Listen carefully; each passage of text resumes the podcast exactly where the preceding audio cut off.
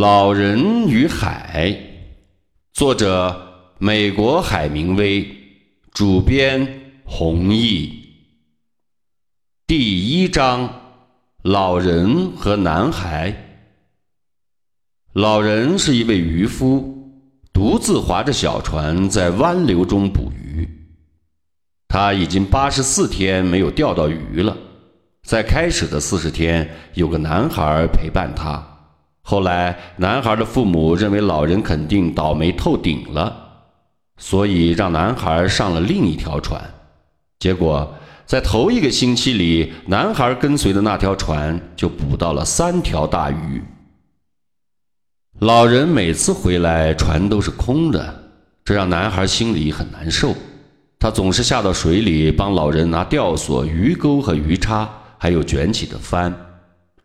船帆用面粉口袋布打了很多补丁，卷起来像一面象征着永远失败的旗子。老人单薄消瘦，脖子上的皱纹很深，他的脸颊两侧有很多褐色的斑点，那是太阳在海面上的反射光留下的印记。他的两只手上有很深的疤痕，是长期用绳索拉大鱼勒出来的。不过那都是旧疤了，它们像无垠的荒漠中被侵蚀的沟壑一样古老。他全身上下看起来都很古老，只有那双眼睛像海水一样蓝，显得喜悦而坚强。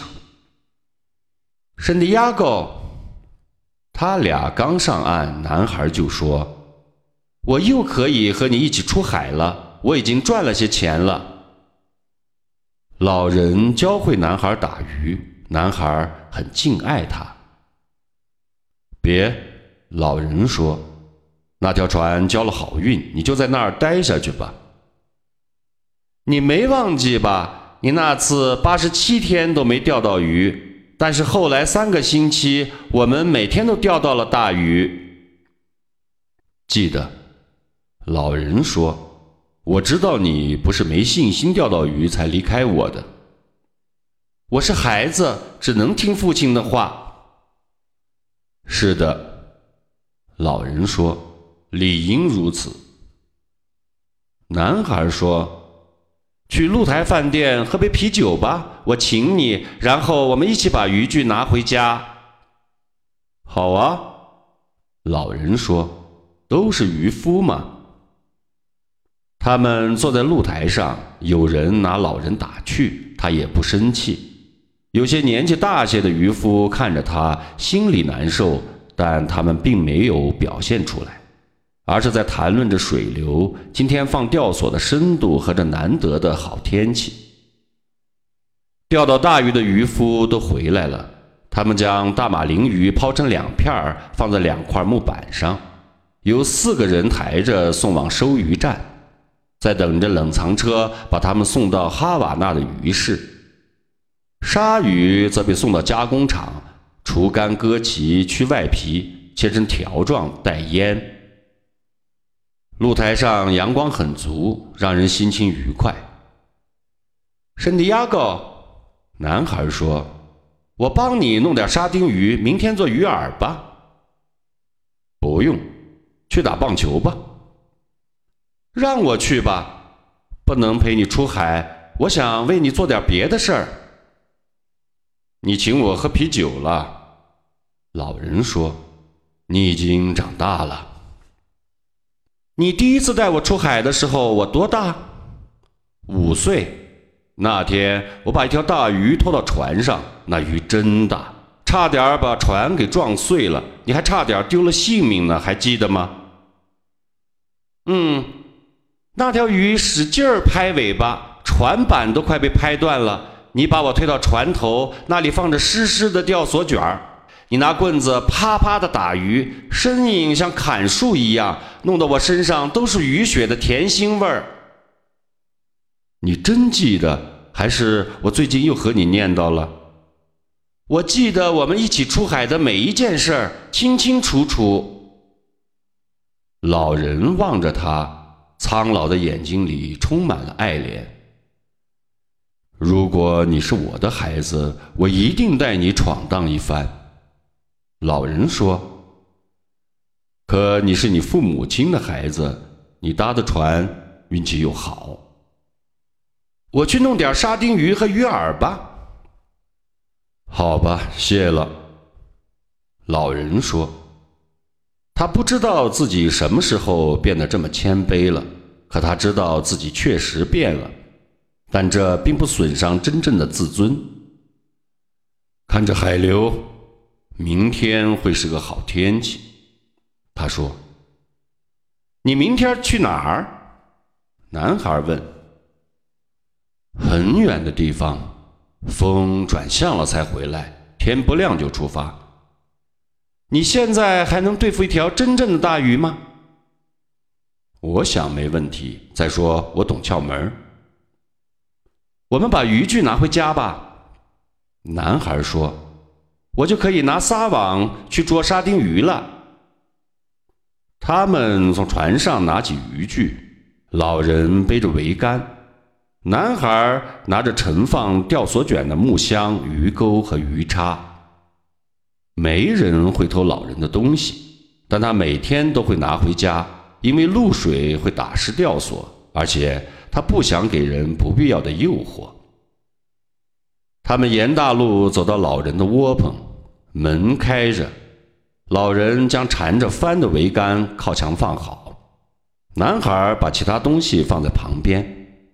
窝棚是个独间，和桅杆差不多长，里面放着一张床、一张桌子和一把椅子。泥地上还有一块烧炭做饭的地方。有东西吃吗？锅里有鱼煮黄米饭，你要来点吗？不了，我回家吃。给你生火吗？不用，我自己来，吃冷的也没关系。我把撒网拿走行吗？当然行。其实根本就没有撒网，也没有鱼煮黄米饭，男孩都知道，但他每天都和老人扯这些谎话。八十五是个吉祥数字，老人说。想不想看望这这天捕到一条净重一千多磅的鱼呢？我去捞沙丁鱼，你在门口晒会儿太阳好吗？好吧，我有张昨天的报纸，看看棒球消息也不错。老人真的从床下拿了张报纸出来，他说的是佩里科在酒馆给的。我捞到沙丁鱼就回来，你一会儿给我讲讲棒球消息吧。洋基队肯定赢。克利夫兰印第安人队也许会赢。对洋基队有点信心吧，好孩子。他们有伟大的迪马基奥。好好看报吧，一会儿给我讲。我现在去弄沙丁鱼。男孩说。男孩回来时，老人坐在椅子上睡着了。天已经黑了。男孩从床上把那条旧军毯。拿出来，盖在老人身上。老人年纪很大了，可是肩膀仍然强壮有力。他的衬衫补丁落着补丁，像他的帆一样。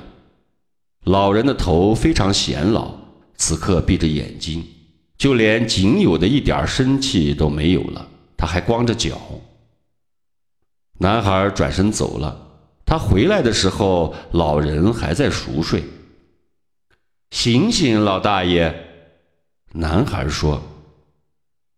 老人睁开眼睛，他的神智仿佛刚从遥远的地方回来。拿的什么？他问。晚饭，你不能光吃鱼不吃饭。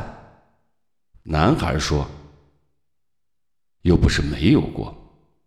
老人站起来，叠好报纸，然后叠毯。还是披上吧，男孩说：“只要我活着，你就得吃完饭再去打鱼。”这样啊，那你一定要照顾好自己啊。”老人说：“吃什么？”黑豆米饭、油炸香蕉，还有炖菜。菜是男孩从露台饭店带回来的，他的口袋里还有两副刀叉和汤匙。谁给的？Martin，饭店老板。把大鱼肚子上的肉送给他吧。老人说：“他这样帮我们不止一次了吧？”我想是的。那还要再送点别的东西。他真是好心。老人说：“我得先洗洗手和脸。”你去哪儿洗呢？男孩想。公共水龙头那么远，我应该把水带过来，还有肥皂和毛巾。他还缺件衬衫，过冬没有夹克，还缺鞋子，毯子也太薄了。这菜真棒啊！老人说：“讲讲球赛吧。”孩子说：“在英国联赛中，洋基队是不败的神话。”老人立马兴高采烈起来。他们今天输了。男孩对他说：“这没什么，伟大的迪马吉奥已经雄风再起了。他们的队员也很优秀。当然了，不过有了他就不一样了。如果能和伟大的迪马吉奥一起钓鱼就太好了。”老人说：“他父亲也是个渔夫。伟大的希斯勒的爸爸家境富有。”可父子俩在我这个年纪就进联赛打球了。我像你这么大的时候已经当水手了。那次去非洲，我还见到狮子跑到沙滩上来。我知道你说过。我们谈非洲还是棒球？还是棒球吧。男孩说：“说说超级棒的约翰麦克劳，他是个了不起的经理。”我爸爸非常崇拜他，这是因为他来这里的次数最多。老人说：“谁是真正伟大的经理呢？卢克还是迈克尔·冈萨雷斯？不分伯仲。最好的渔夫是你，不，还有比我好的。不能这么说。”男孩说。出色的渔夫有不少，可是了不起的只有你。谢谢，我真高兴你这样说。我希望别碰到一条我应付不了的大鱼，那就说明我们是在吹牛了。不会有你对付不了的鱼，只要你有你说的那样强壮。也许没有想象中的强壮了，老人说。不过我有技巧。还有决心。你该睡觉了，明天才有精力钓大鱼。那晚安，明天清晨我叫醒你。晚安，老大爷。男孩说。